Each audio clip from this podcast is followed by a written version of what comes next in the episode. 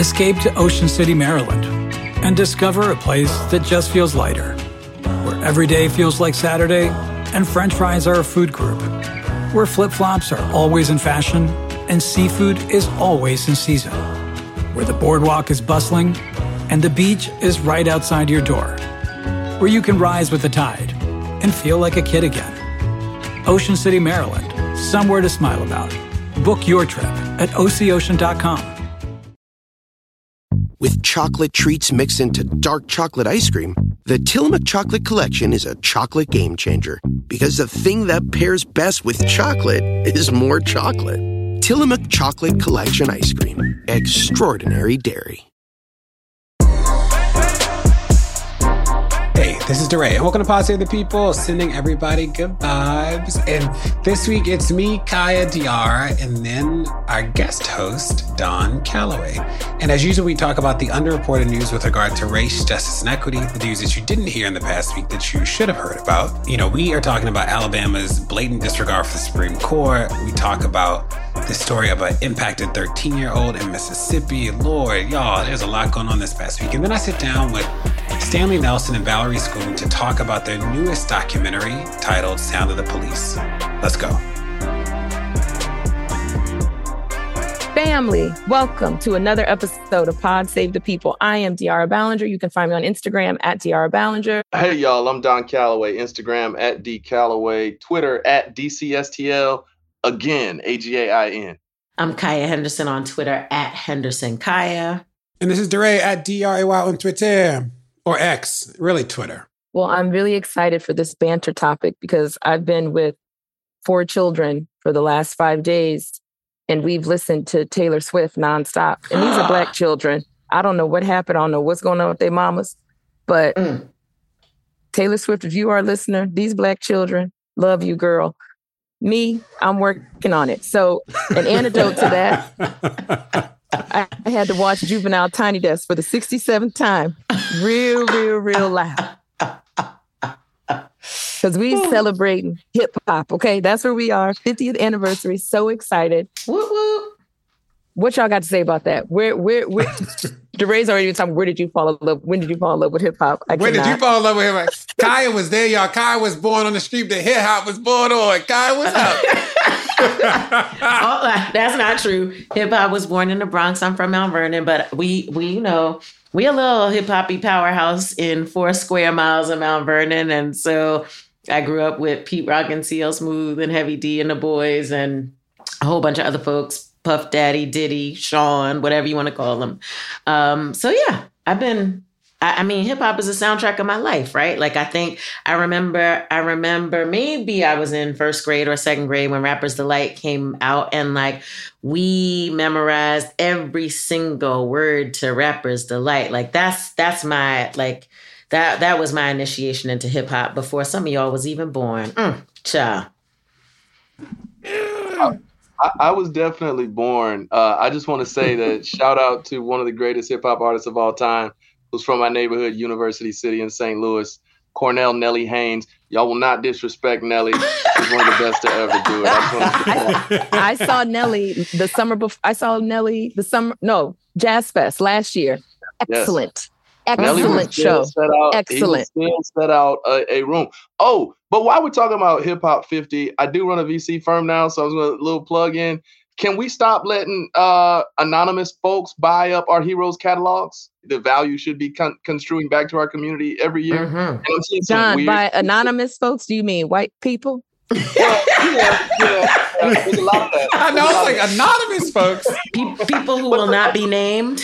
There's also the Asians are heavy buying it. The K-pop world is buying it heavy, and all they got to do is find one influencer on TikTok, and you blow up the song. and You generate revenue for old songs. So, can we, some blacks in finance, can we start buying our own heroes' works?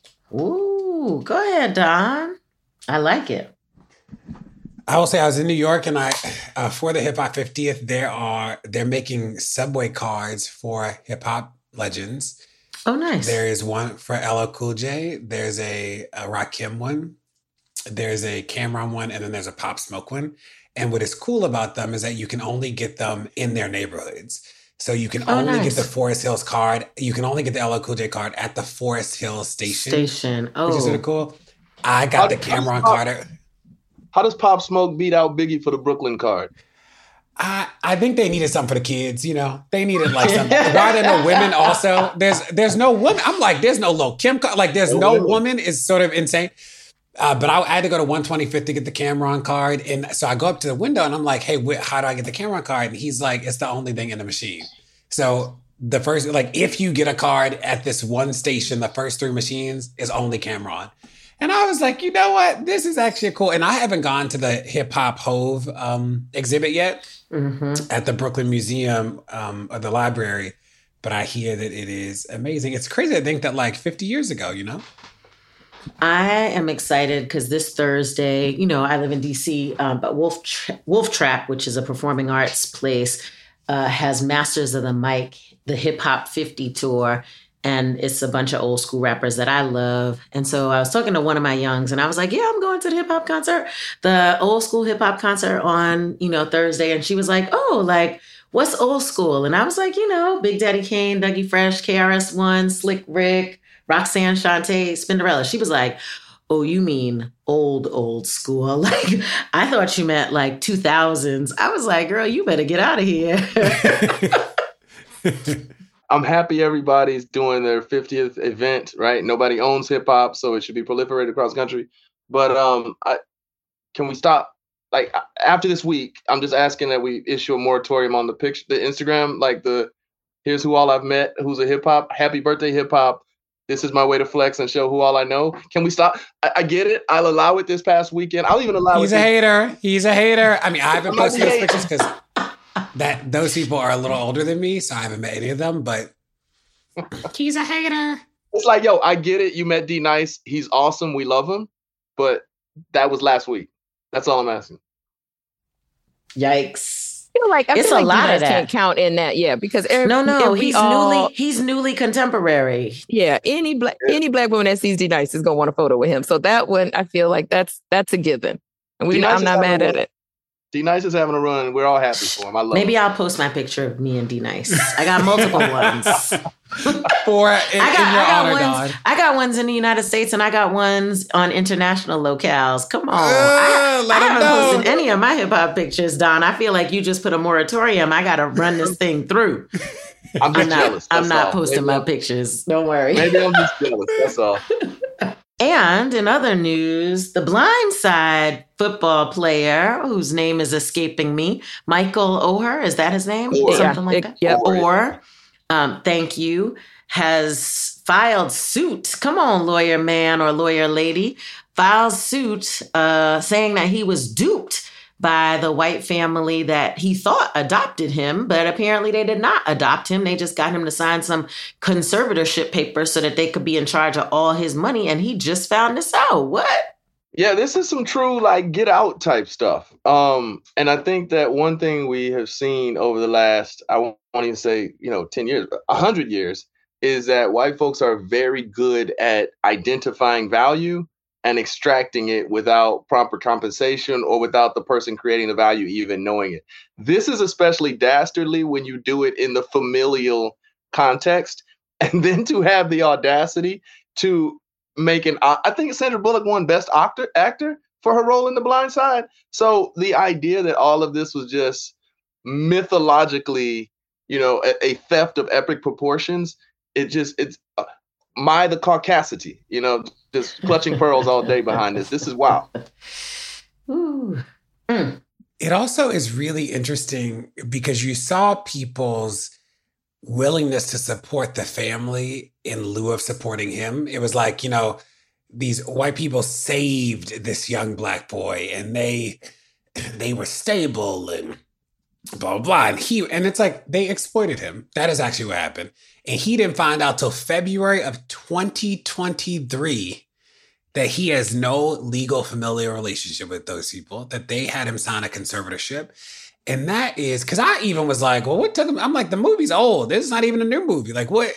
The other thing that really blew my mind is that, and this is the way that these sort of lies work, is that it seems like nobody, at least putting the movie together, was like, show me the adoption page. Like that's what's crazy. I'm like, did nobody ask? Like, show me the adoption page. Like, walk me through the process of this. No, no background Don't, or vetting on the story, which is crazy.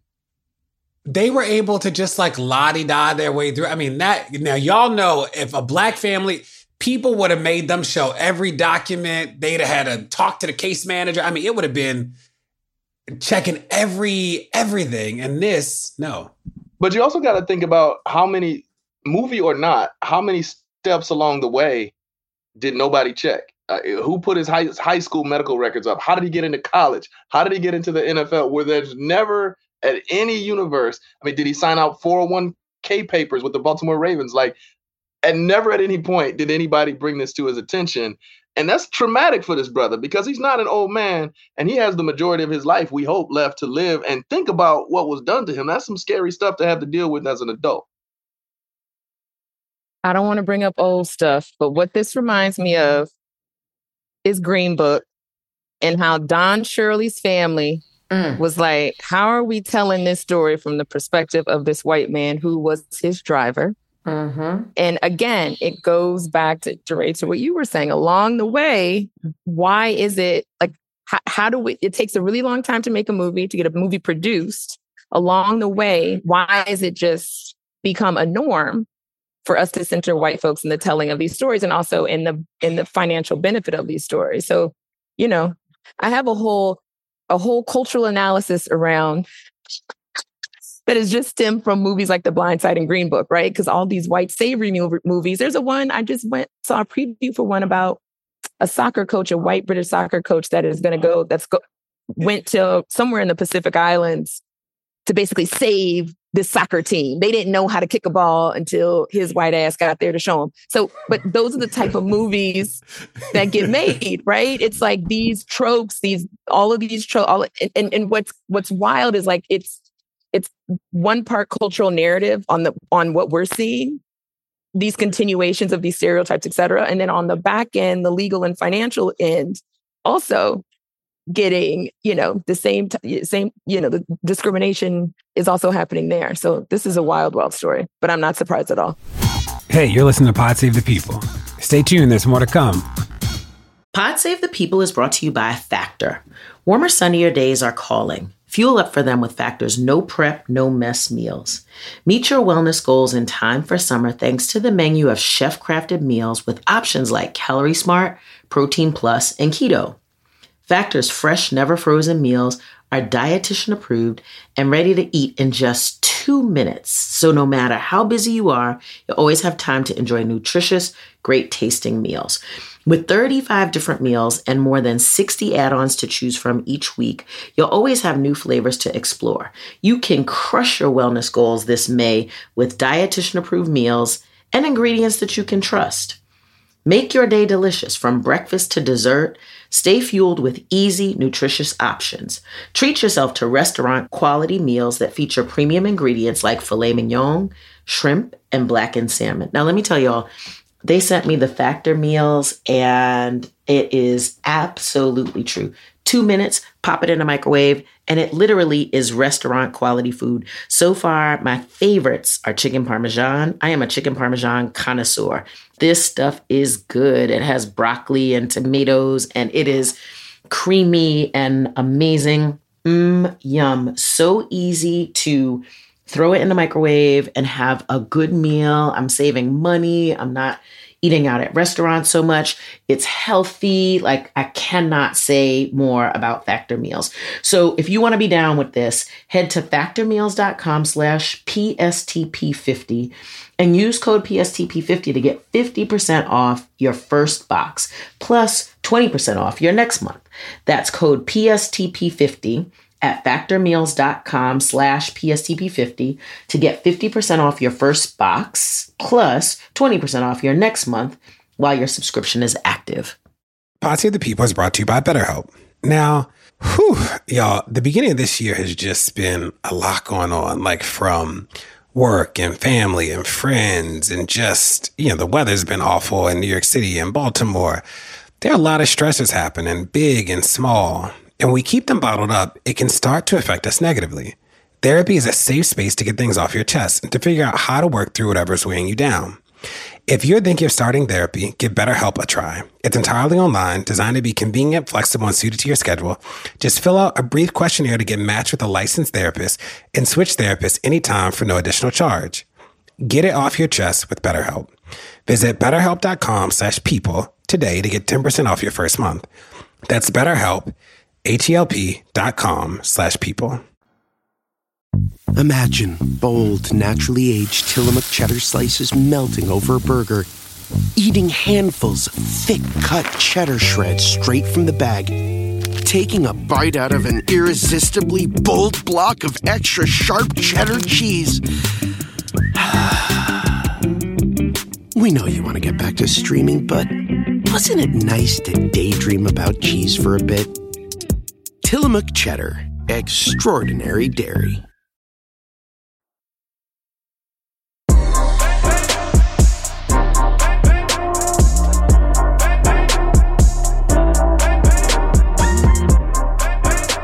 My news this week is about another case of the arrogance of whiteness. And it takes us straight to Alabama, where um, in June, Alabama lost a voting rights case at the Supreme Court. Basically, what happened was um, the people filed suit uh, about the congressional map that Alabama was using in the state's last midterm election because it basically gerrymandered black people out of having a majority in any county and that violated the Voting Rights Act and diluted the power of black voters. And so it before it got to the Supreme Court, it went to a three-judge panel which ordered the, the state of Alabama to create a new map with two congressional districts where Black voters have a realistic opportunity of electing their preferred candidate, right? Um, they the panel required that in each of those two districts, Black Alabamians have to make up the majority of the voting age population or something very close to it. So, um, what happens is the state of Alabama decides to create a new congressional map with one black district, but not two. Now, the judge told the, the three panel judges told you create a district map with two black congressional districts. The Supreme Court upheld that decision in June and said you need to create a, a map with two black congressional districts. And in the new map, there's only one majority black district um, that the Republican controlled legislature passed last month.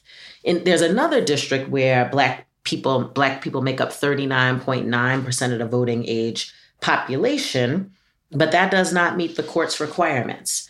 And with her full chest, Republican Governor Kay Ivey issued a statement saying the legislature knows our state, our people, and our districts better than federal courts and activist groups. Now, this is pretty arrogant, right? They told you make two black congressional districts. You made one and you're like, here it is. Well, what they want to do is they want to go back to the Supreme Court with this because they think that they can flip at least one Supreme Court justice's vote to get a different ruling so that they can go on with their nefarious plans to continue to marginalize black voters. And um, Peyton McCrary, who uh, is a former historian in the Justice Department Civil Rights Division, um, he he says they're not. Basically, lots of people are saying they're not inclined to get another bite at the apple at the Supreme Court. Like they are going to have to uphold this thing. Um, but he says Alabama's resistance to the panel's order for a map with two opportunity districts for Black voters continues a long history of the state looking for every possible way not to follow a federal court order when it comes to the voting rights of people of color. He says Alabama has been wasting people's time for decades trying to do things that are unlikely to prevail, and it's doing so yet again. This was just galling to me. You got a whole ruling from the Supreme Court saying this is what you got to do, and you're just not going to do it. You're going to literally, ahead of the November 2024 election, ahead of the midterms, ahead of the congressional elections upcoming, you are literally going to flout the law and not put up to black districts. Um, I, I, I don't know where they do that at, but apparently they do that in Alabama, and they've been doing it in Alabama. And so I brought it to the podcast because I thought, talking about caucasity, this is one of them things. Don, what you got to say? What you think?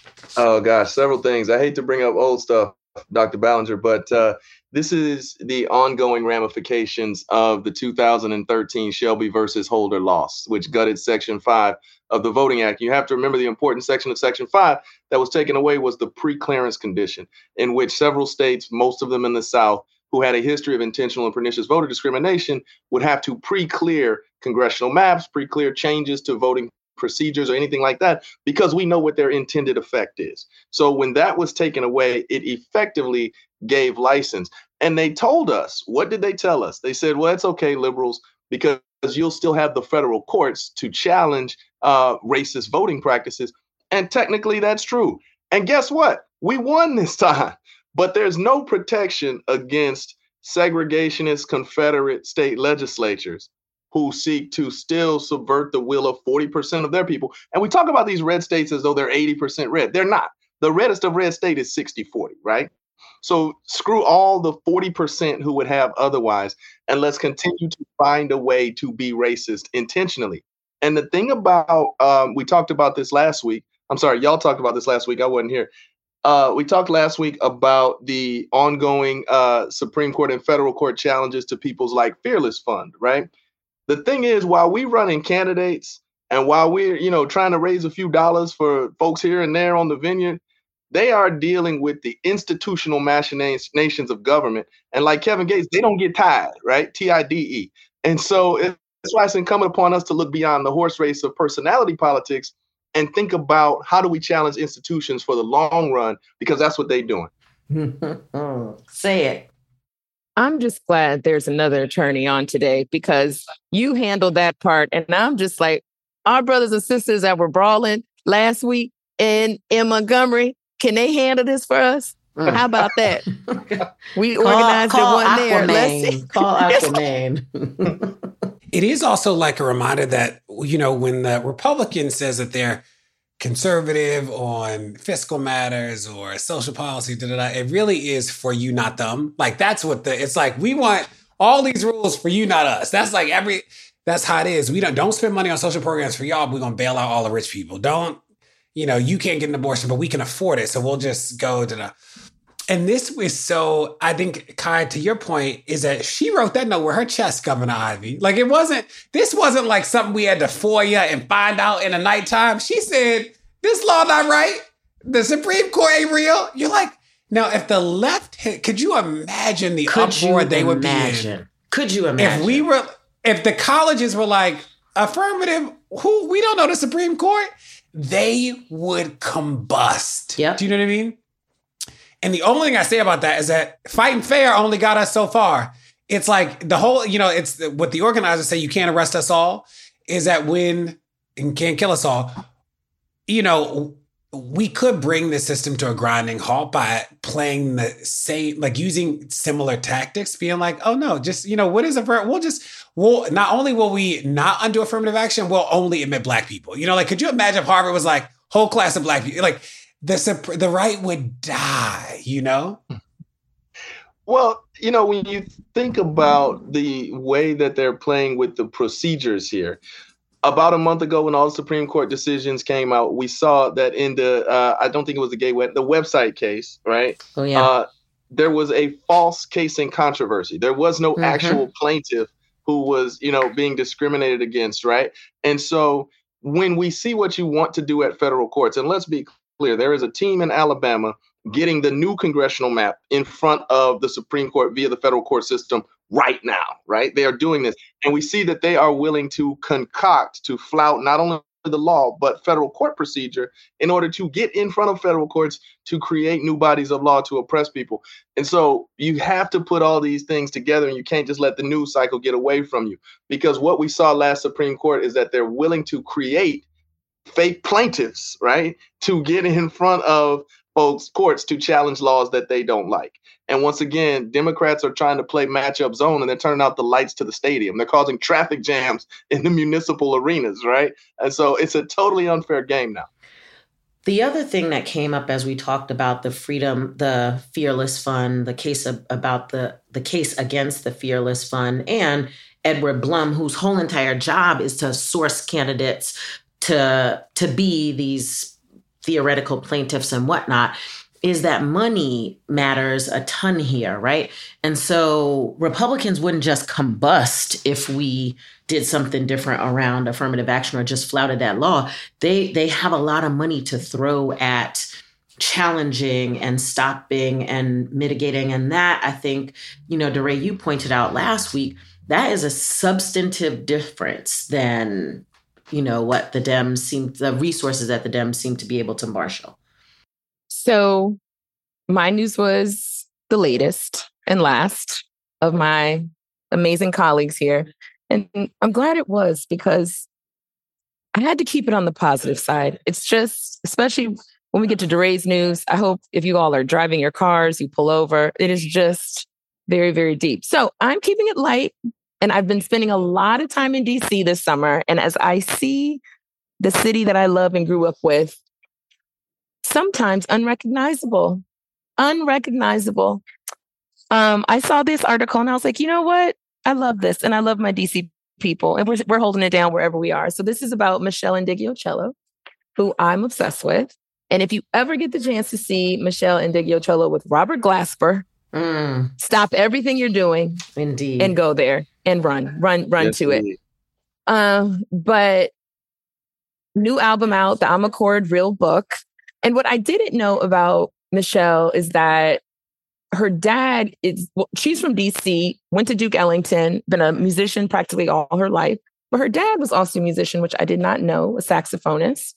Um, you know, it takes me back to the days where there were there was music everywhere in DC. There were, it, it, I think that's why I like going to New Orleans so much because it reminds me what DC used to be when the kids were playing buckets on the street and Oh, anyway, maybe this isn't maybe this isn't an upper this story after all. But anyway, she came across inspiration from this for this for this album from cleaning up her parents' house after they passed, um, and she found a book of music that that was that was her dad's, and it really was the inspiration but behind this. So it's cross section of all the things I love: R and B, funk, jazz, um, and you know just has a bunch of different other artists that contribute to it. She's a super super collaborative artist. Um, and of course the cornerstone blue note records. Blue note it's my favorite place to hear jazz in new york city um, but that's the label it's coming out coming out on. Um, but again she grew up playing bass in dc she's also you know a, a singer and I feel like i don't even what's the word when the person brings all of the music together, like organizes the music. What is that called? Band leader, orchestrator, exactly. arranger, arranger, Something, all of those things. Producer, maestro, Quincy Jones. maestro, maestro, Quincy, if you will. but she also played in go-go bands coming up early on, so I think that's go-go often gets left out of the you know the the hip hop narrative. It it is like R and funk, but it is very much hip hop. In fact, I didn't like some hip hop songs until they were remixed by Rare Essence or Junkyard Band or Backyard Band. But you know, this just I wanted to bring this to the pod. She she's somebody that everyone should know about.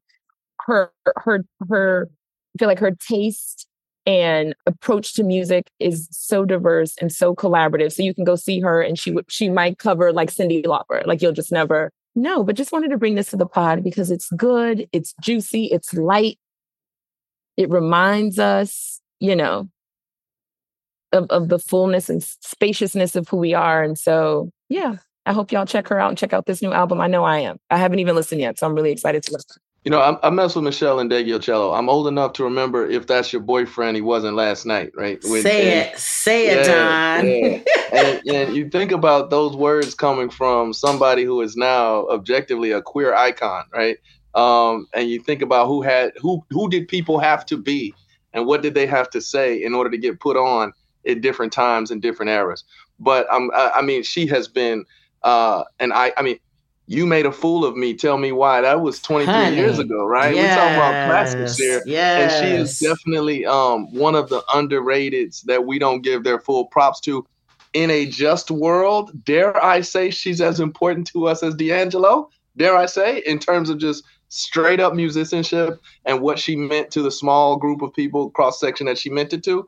Uh, so I'm really just happy to see legends getting their props. Same as uh, Tracy Chapman, Fast Car. Yes, mm-hmm. uh, that's yeah, right, yeah. country singer. But I hope she makes a strong bag off of it, and I hope our people support and go back and play all that old Meshell because she is one of our finest musicians and has been putting it down for a long time. You yeah. Made a fool of me. Tell me why.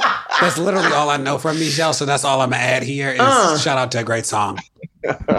um, I, you know, I like freedom is my thing, and mm. I think that what she represents for me is freedom in her musicianship. She is not constrained or confined by one genre or you know like you can't she she she rejects the box. And as I read about this album, it is, you know, it's characterized as sort of a tapestry of all of her influences, go-go, jazz, R&B, rock, you know, all of the things and she as you said, she covers everybody and does everything. I saw her with Robert Glasper at the Kennedy Center a couple months ago, and it was absolutely mind blowing. Um, and so I like like you, Don. I am really I'm excited that we get the chance to revisit, that this generation gets the chance to revisit some of the songs and some of the artists that were classic and that really shifted things in music, changed things. There are people who defy genres now, but there was no crossing between musical genres before people like Meshell Ndegeocello. So um, for me, it's the freedom. It is the, you know, we get to define ourselves for ourselves. Um, and she's 54. So shout out to the aunties making a comeback. Woo woo. she's a grown woman. I mean, there, there is no her without Meshell Ndegeocello, right? A full instrumentalist, a singer songwriter, and all the other folks who are coming and doing that, like you said, genre bending stuff and don't feel like they have to box themselves in. That is straight out of her playbook. But you always have to remember she's doing this in 87, 88, mm-hmm. 89, which is just a remarkably courageous uh, not even as a as a queer person, but just as an artist, because mm-hmm. we know what pop music was. I'm sorry, you and I know, Kaya, what pop music was and sounded like at those times. mm.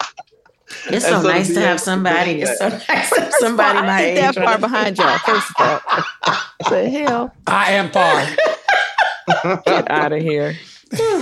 um, you know, I, my my my story for the week is uh something that comes from it's morbid and it's sad, but it kind of makes you feel happy to see stats and and reasoning and science behind stuff we already know. So uh, our good folks over at Crip Justice, who do amazing work with uh, uh, disabled peoples and differently able folks, uh, making sure that prisons and policing are, uh, are, are suited to accommodate them as well.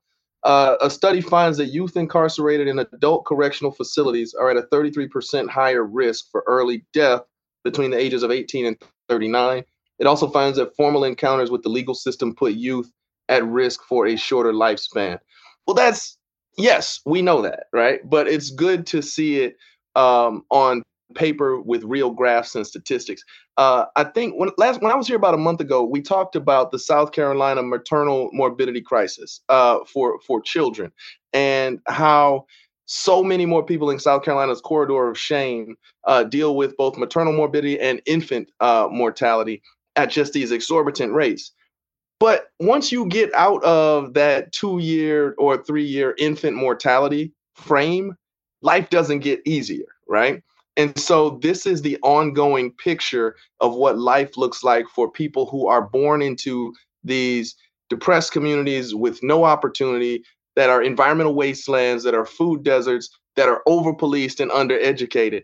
Um, and I think it's important for us to understand. It's good to see stats on this to to to put policy into place to begin to fix things that we know are wrong because we know these people and we see their real lives. But it's important to remember that this window of 18 to 39 of of youth uh, danger or the windows of infant mortality and and motherhood mortality the difficulty doesn't end there. There are shockingly horrid statistics that track these people throughout their whole lives because if you're at at risk of infant mortality, if you're at risk for youth criminalization and dying in the system, that risk, those risk factors don't go away and they persist with poor people and marginalized people in these communities throughout their entire lives. So it's interesting and yet sad, but good that we can put some policy to it now that we see these stats on actual youth morbidity um, in prisons. Shout out to the University of um, Cincinnati for co-authoring the study and it is sort of it's obviously common sense right like putting a 12 year old in an adult facility makes no sense like they don't know how to navigate the world they certainly don't know how to navigate relationships with adults inside of a carceral facility i mean like you know and i taught middle school even the most intense middle schoolers they they kids right they are annoying and frustrating and cute and you want to, you know, lock them up in the principal's office. But they are kids, you know? And it is wild that there are some people who want, who like will need a study to be like, oh, that probably destroyed their mind. You're like, they were kids, you know what I mean? Oh. And there is this interesting, I was in a conversation with somebody the other day, um, and we were talking about prison and abolition. And the question was, am I are we mad at you or are you dangerous? And I think in so mm-hmm. many circumstances, mm. we are actually mad at you. Yes. Right? You're not dangerous, but we are so mad that you stole that Snickers bar. We're mad that you, you know, skipped that da da da da da. That we put, we like ruin your life because we're angry. You're not dangerous. You know, Kalief Browder wasn't dangerous. We were mad at him. Mm. Yeah, yeah and you think about you know on the criminal justice side the, the the, the neurological research which has been there for decades showing that the frontal lobe is not, not mature until 25 right mm-hmm. and i think all of even the most liberal of us have given up on the notion of you know uh, waiting till age 25 to prosecute as adults but that's what we're seeing here mm-hmm. we're seeing people going into the systems whose brains are not fully developed as early as 12 and 13 like you said DeRay. And if you're 18, 19, 20, you have no chance of surviving in prison and, and, and coming out the same as a productive adult. Um, God bless the unicorns who are able to do it. But those folks who get thrown in these maximum facilities, particularly on the younger side, of course they have higher rates of death. Um, even after, I think it's important that the study points out, even post incarceration, because holistically, we do not have the reentry programs, particularly for youth, in order to shape these folks back into uh, productive citizens who have a real shot out here.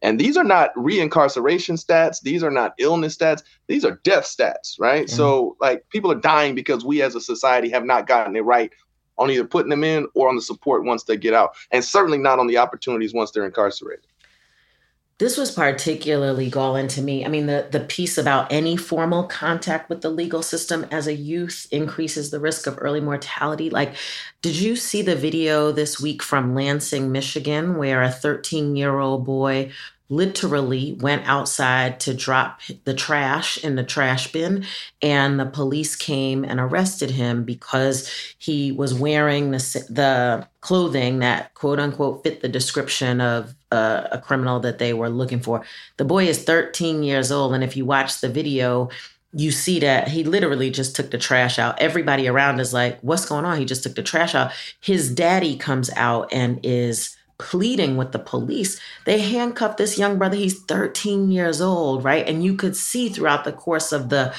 the video how traumatized this kid is to walk out of his house, walk into the parking lot and throw something in the trash and literally get arrested. And thankfully they I guess figured out that he wasn't who they were looking for, but the father like I, my heart was breaking of course, for the kid who's crying, who is traumatized, but for the father who is like, this is what black, boy like, my kid, I'm I'm inside cooking and I asked him to take out the garbage. This kid is perfect. He does not and he didn't have to be perfect, but this kid who was minding his business doing absolutely nothing is now traumatized and his he's now at risk of early mortality from this chance encounter with the police. And you know, as black parents every time our children walk out the door, right? I mean, if if if I'm looking at these statistics, I'm not thinking about 16-year-old white boys. I'm thinking about our children because that's who end up as uh, disproportionately as youth placed in adult prisons or youth who are engaged with the legal system. And I'm thinking about what that death rate means for our kids in our community. And with so many other factors that are affecting us, I mean, I don't know. Um, it makes me want to, I don't know. Um, it is, it's distressing. Um, but it, it literally took me right to this 13 year old kid in his shorts and his Crocs who went out to take out the trash and who now will have a shortened lifespan because of this interaction. And let me tell you, Kai, the Lansing, I don't know if you saw the statement put out by the Lansing Police Department afterwards. They wrote community community relations is a top priority for us as a department from top down. Our hope is we can put this unfortunate case of wrong place, wrong time behind us and continue to represent the community that we serve. Don, you have uh, your kids are this. You have a you have a one of your sons is this old, right?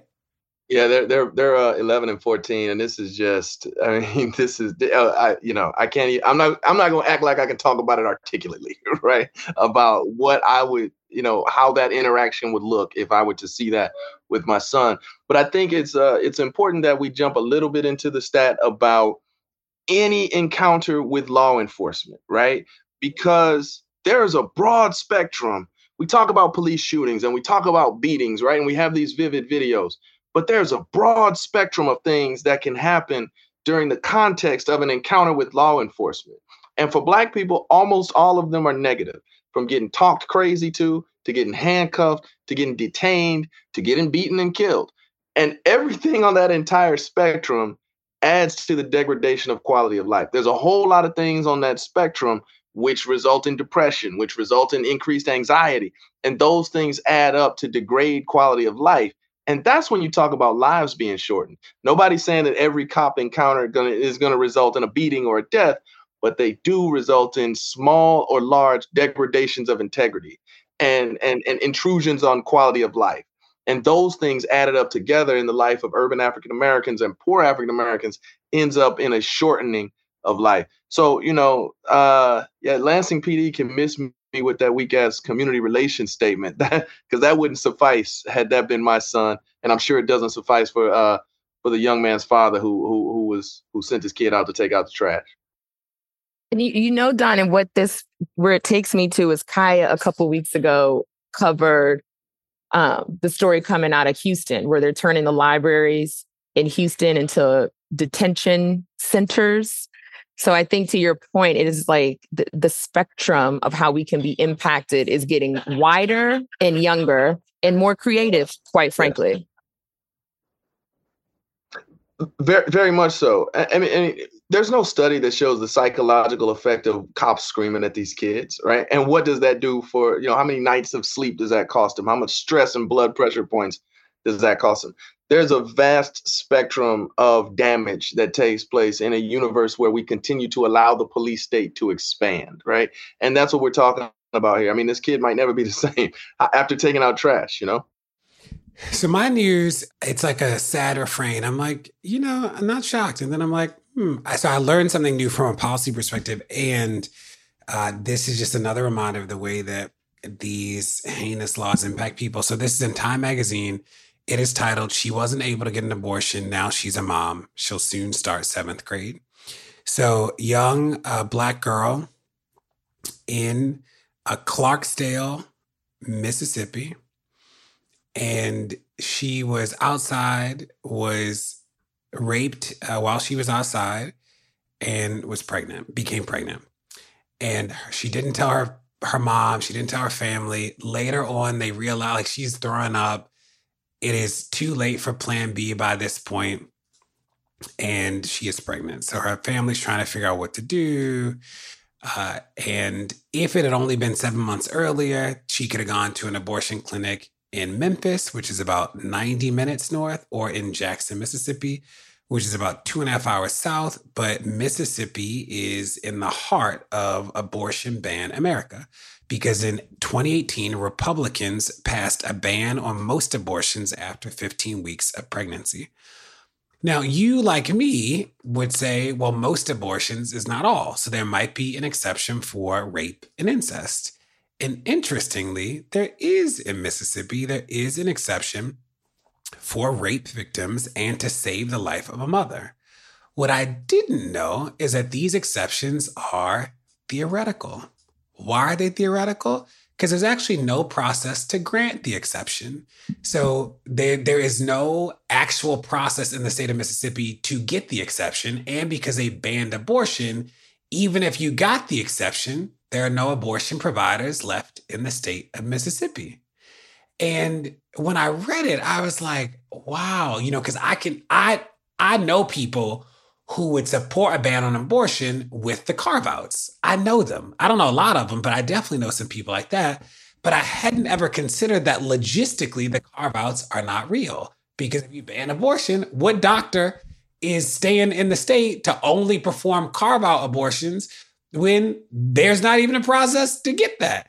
So that blew my mind. And then what I also didn't know is that there are maternity deserts that there are communities and counties where there are no birthing facilities or obstetric providers. So in, in, Mississippi has a lot of them. More than half the counties in the state of Mississippi are maternity care deserts. More than 24% of women in Mississippi have no birthing hospital within 30 minutes, compared to the national average of roughly 10%. And then the last thing that blew my mind was and it makes total sense to me is that doctors, new doctors, are like, I'm not moving to a state with an abortion ban. So they are getting even less providers to just help birth babies in general. So there was a Emory University researcher who surveyed almost 500 third and fourth year medical students in 2022. Close to 80% said that abortion laws influence where they plan to apply for residency and nearly 60% said they were unlikely to apply to any residency programs in states with abortion restrictions.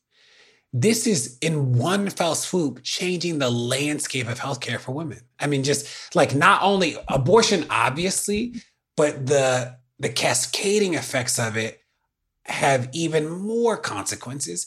And the young woman uh, and the kid, the kid's life who is impacted in this this is the logical consequence of what happens when you enact a ban like this is that rich people will go to a place where they can get an abortion.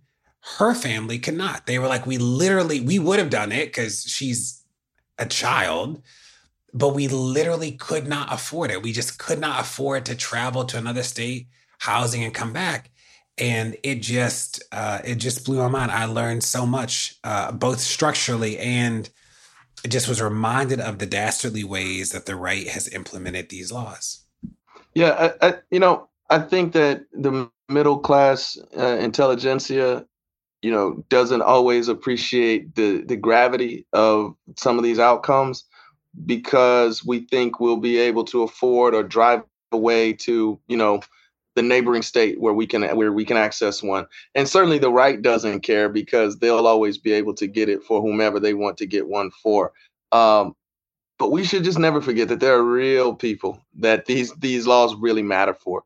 And you know, whether or not obviously it's unclear whether or not we knew that, that she knew that she was pregnant in time for the procedure or whatnot. But at some point, not only could they not access one in Mississippi, but they could not afford otherwise, right? I think that's such a critical um, uh, uh, point here because it talks about directly to disparate impact. Um, obviously, the laws cover everybody in the state, but they have a specific and disparate impact on lower income communities, and those are more likely to be, be black folks. And I can't, you know, you don't want to call folks evil, but it's hard to imagine that this is not a foreseeable circumstance, right? That a child would be raped. And they made no way to get around this entirely foreseeable circumstance. So, to some degree, you have to say this is where Republicans wanted us to be a seventh grader with a child, because they'll take that if it extends them to have more control over a broad population of folks in their state, most of whom are Black and all of whom are women. This made me super sad. I mean, this little girl was outside playing like little children do. And a stranger snatched her, pulled her behind the house, and raped her. And one, just that by itself is enough. But as you read the article, this little girl is not cut out to be a mother. She don't want to be a mother. She didn't know what she didn't know how babies were made. She didn't know what was happening to her. And we think that it's a good idea to make her a mother. We think that it's a good idea for a 13 year old to have to try to figure all of this out in a community that is already impoverished. We think that it's okay to put her in a cycle I mean, first of all, let's, we, we could talk about the maternal, the prenatal care that she should have gotten that she didn't get and that lots of women won't get. But what about the the therapy that she needs to deal with having been raped? That's not out here in these rural black counties either. Um, and so let's talk about the social you mean, services. You mean it's not in the statute? It's What? not in the Mississippi. Let's talk about the social services that she's gonna need. She's gonna need food stamps. She's she can't work. What's she gonna do? Right? And so it is when you talk about, you know, people being, I don't, I can't remember the word that you use, diabolical or something intentionally disgusting. Um, you you know what happens downstream of all of this. And so there's the immediate impacts that comes uh, on this girl on this child. This child is not set up for success in america. It- he will not be on this family and all of the the adjustments that this family is going to have to make when they're barely trying to keep their head up so that's like one set of things and then DeRay, like you i mean i was my mind was blown about doctors not wanting to come there. The poor lady who runs the women's center, who's doing yeoman's work, doesn't have the money to keep the thing going and feels like I can't move. No, I can't move to get my kids a better education because I would be letting too many people here down. Y'all, this, this, I, I was talking to a cousin of mine who lives outside of the country. And he said, I don't understand how you Americans, you Americans, have such a disregard for humanity and for human life. He's like, I look at the moves that these Republicans are making, and basically, they are ensuring that whole populations of people get wiped off the face of your country. And uh, how do you think anything different when you read things like this? This I can't process this emotionally. It's too much for me today. However, I do want to raise what I've been hearing from a lot of my folks who are in the good fight around making sure we still have some type of access to abortion um, and how much fatigue there is in both fundraising and advocacy and volunteerism. So we are closely getting to crisis mode. So a lot of the stopgaps that were put in place and money that was raised actually help get folks into states where you can get abortions is dwindling. And there are people like um, there's a, a young woman in Mississippi, Greta Martin. She's running for attorney general there. She's actually running against the woman who is responsible for Dobbs. Sis can't get any attention. Zero. I don't know if it's because it's the summertime. I don't know what, but she's a Dem. She is great. Maybe she we should running. have her. Maybe we should have her on the pod. We had we should have her on the pod. Um, there we go. So all that to say, I can gotta I gotta action my feelings. So there we go. Let's do that. Well, and shout out to people in the state of Ohio who last Yes. week voted and That's didn't right. let the That's right. constitutional amendment go. Shout out to the people in Kansas when it came to them. They were like, yeah, that's not what we're doing. There's a huge disconnect between what regular people think about abortion and what these Republican legislatures have done. And like this, this has to get reconciled in a different way because too many people, too many families are being destroyed by this. I don't know. Don't go anywhere. More Pod Save the People's coming.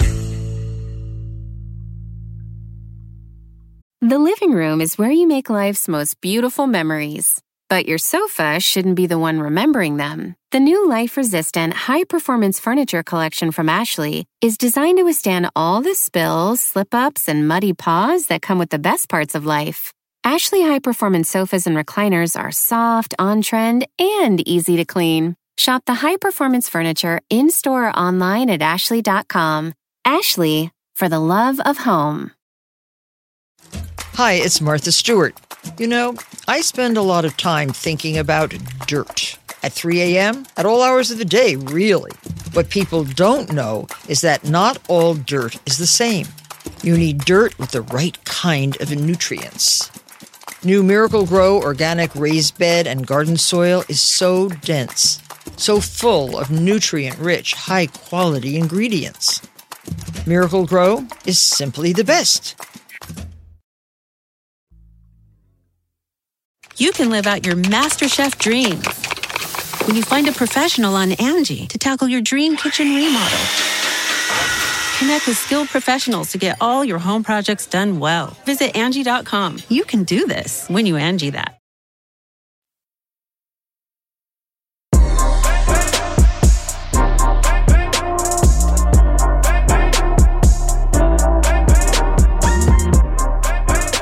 This week, we welcome award winning filmmaker Stanley Nelson and co director Valerie Scoon on the pod to talk about their new documentary titled Sound of the Police.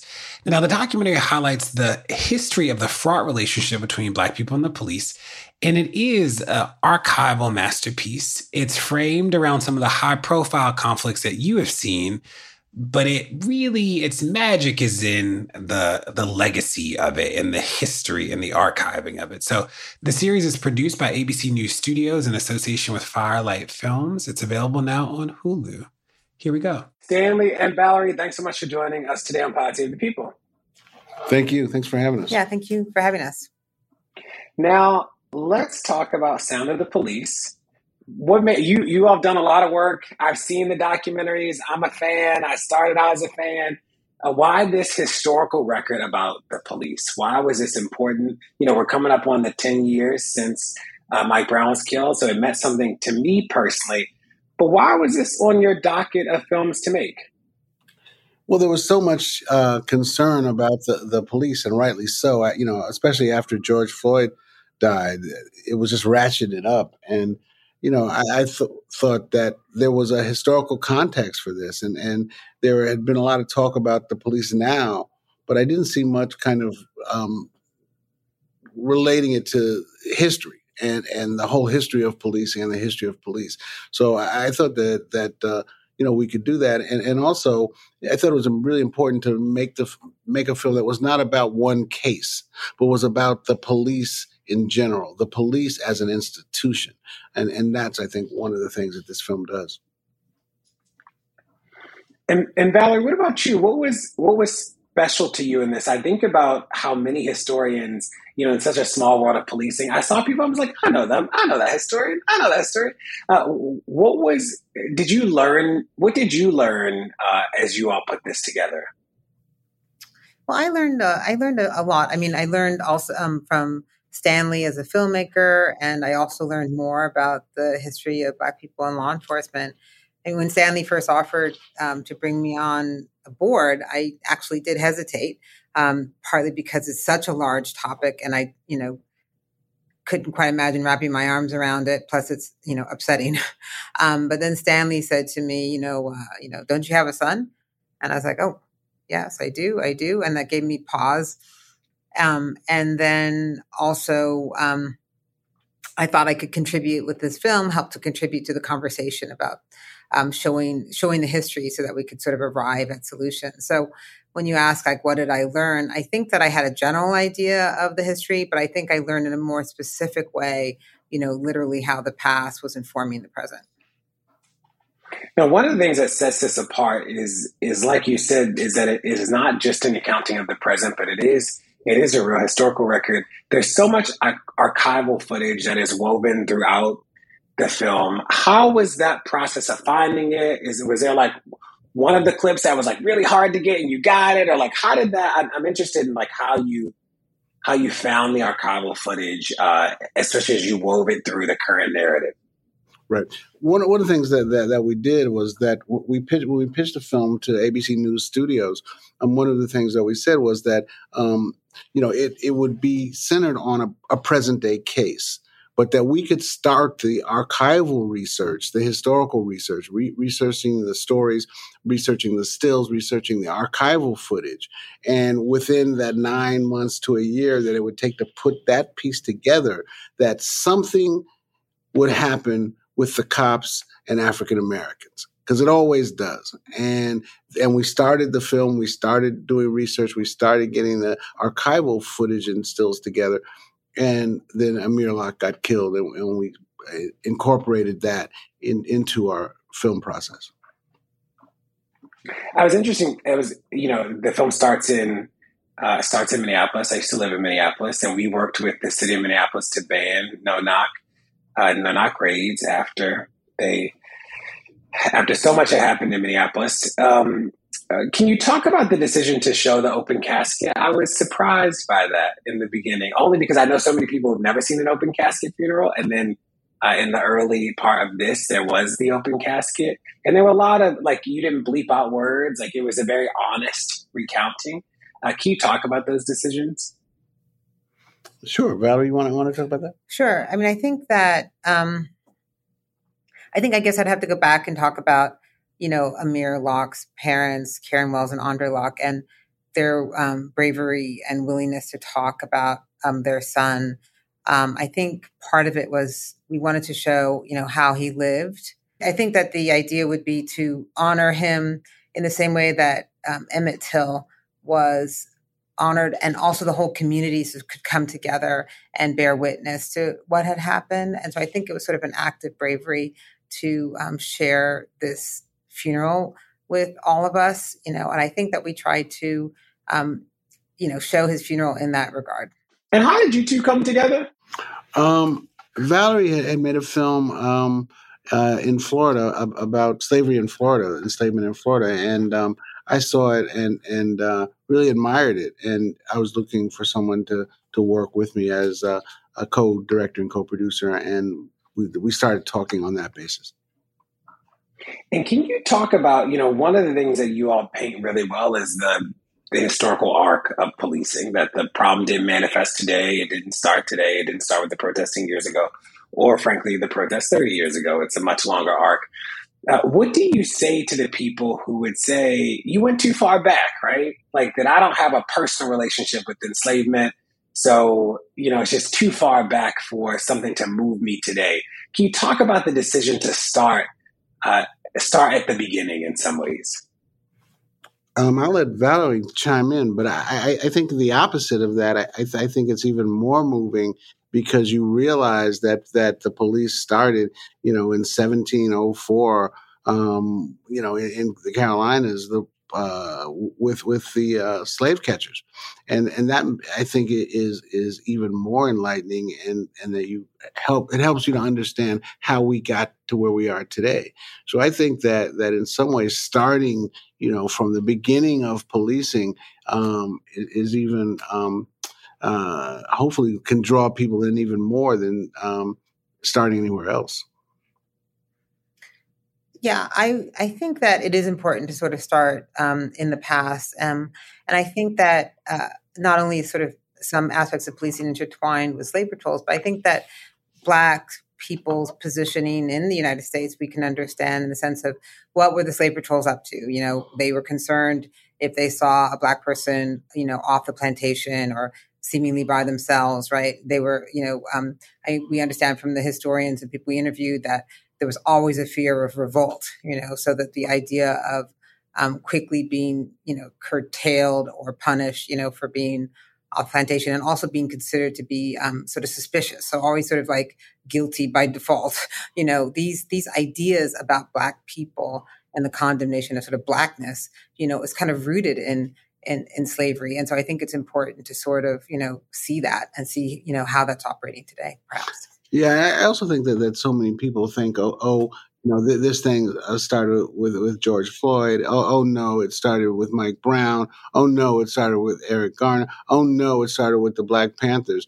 But we wanted to show it started a long time ago, and, and in, in some ways, the the relationship with of African Americans to the police in this country was baked into the cake of this country. And and if we are going to start talking about change, we have to start talking about where the problem really originates, and that is. Uh, to me, uh, you know, America's uh, original sin with, with, allowing the southern states to have uh, to enslave people.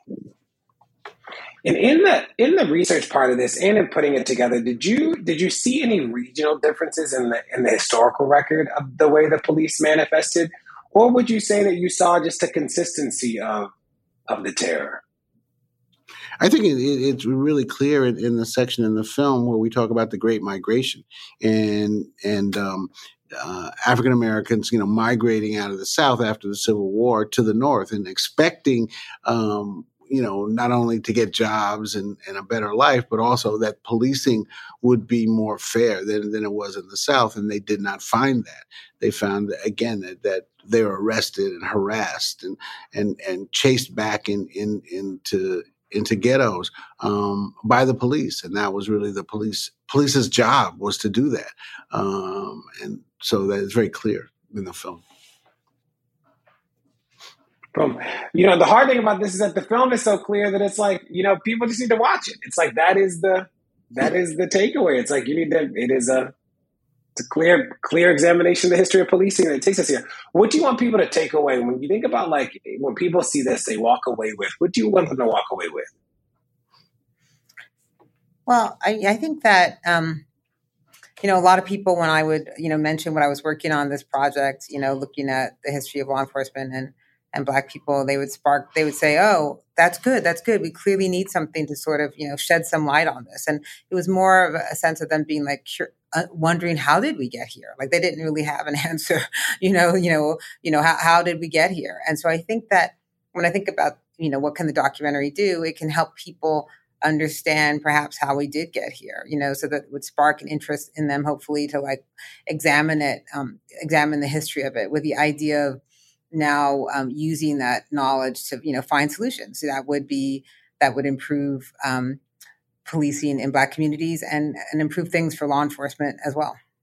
Yeah, I mean, I, I, think that, that one of the things that is very clear with the film is that there's a problem with the institution of the police. And that's what I think the film does really well is is relate it all together. So you you don't say, oh, you know, this was just a bad cop that that yoked Eric Garner. This was just a bad cop that stepped on George Floyd's neck. You know that that it's it's the institution that that that is not working is not working for for people of color, and I think that's the first step. You know, and and we have to just keep saying that you know, in in, in so in as many different ways as we can that there's a problem.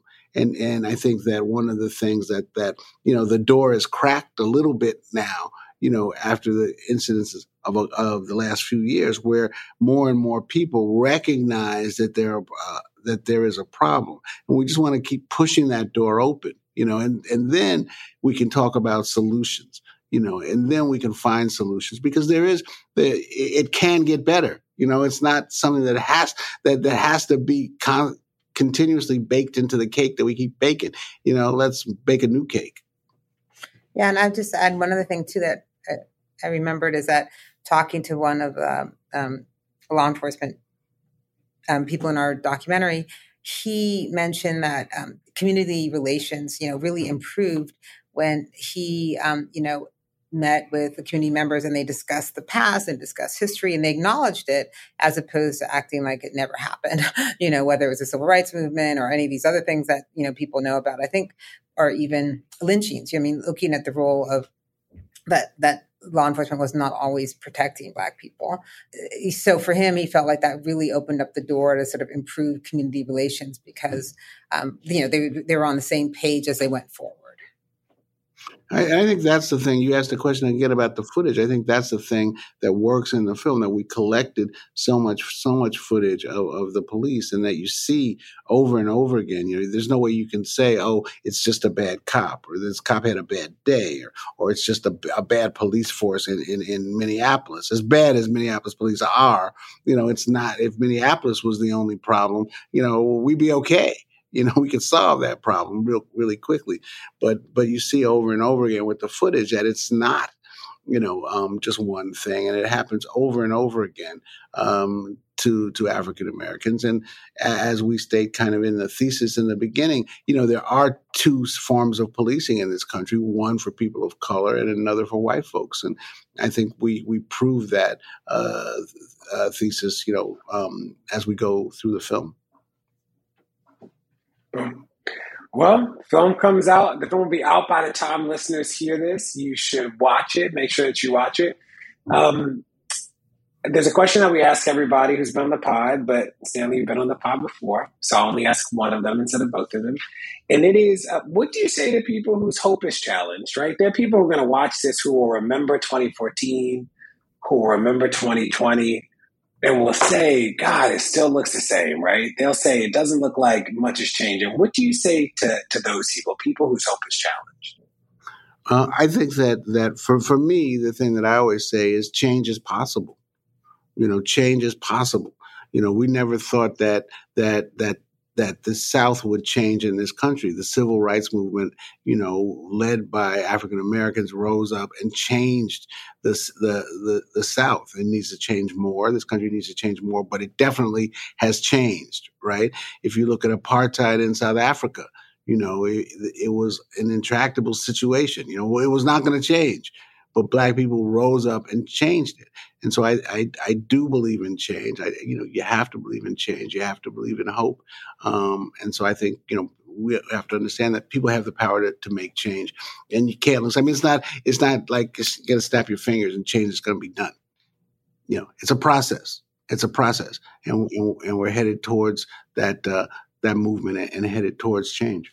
Oh, Valerie, what's yours? What do you say to people whose hope is challenged? I, I'd say that I also am hopeful. In fact, I couldn't have worked on this documentary if I wasn't hopeful. I mean, well, you know, what would be the point? you know, that the to identify a problem and say that's it, there's a problem, we're done. You know, would be very difficult. The only reason why you want to identify a problem or look at history is sort of improve things.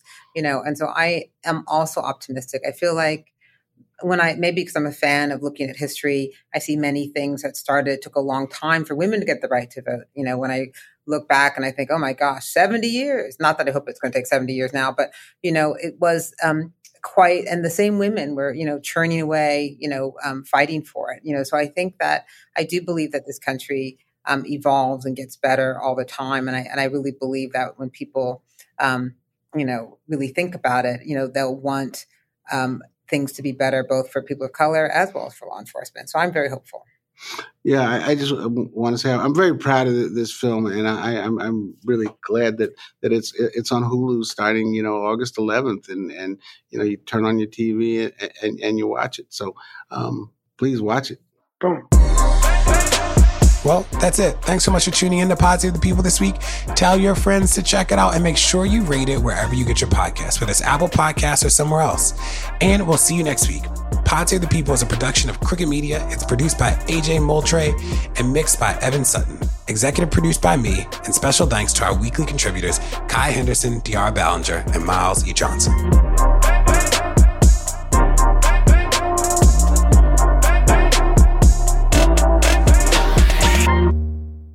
Hear from award winning writers, editors, and artists of The New Yorker on The New Yorker Radio Hour. From the latest news to the biggest moments that shape society and culture, The New Yorker Radio Hour brings listeners in depth and insightful conversations about the issues that matter. Each week, the editor of The New Yorker, David Remnick, presents a mix of profiles and storytelling that The New Yorker is known for. New episodes of The New Yorker Radio Hour are released every Tuesday and Friday. You can listen and follow now wherever you get your podcasts. With chocolate treats mixed into dark chocolate ice cream, the Tillamook Chocolate Collection is a chocolate game changer because the thing that pairs best with chocolate is more chocolate. Tillamook Chocolate Collection Ice Cream. Extraordinary Dairy. The living room is where you make life's most beautiful memories. But your sofa shouldn't be the one remembering them. The new life resistant, high performance furniture collection from Ashley is designed to withstand all the spills, slip ups, and muddy paws that come with the best parts of life. Ashley high performance sofas and recliners are soft, on trend, and easy to clean. Shop the high performance furniture in store or online at Ashley.com. Ashley, for the love of home.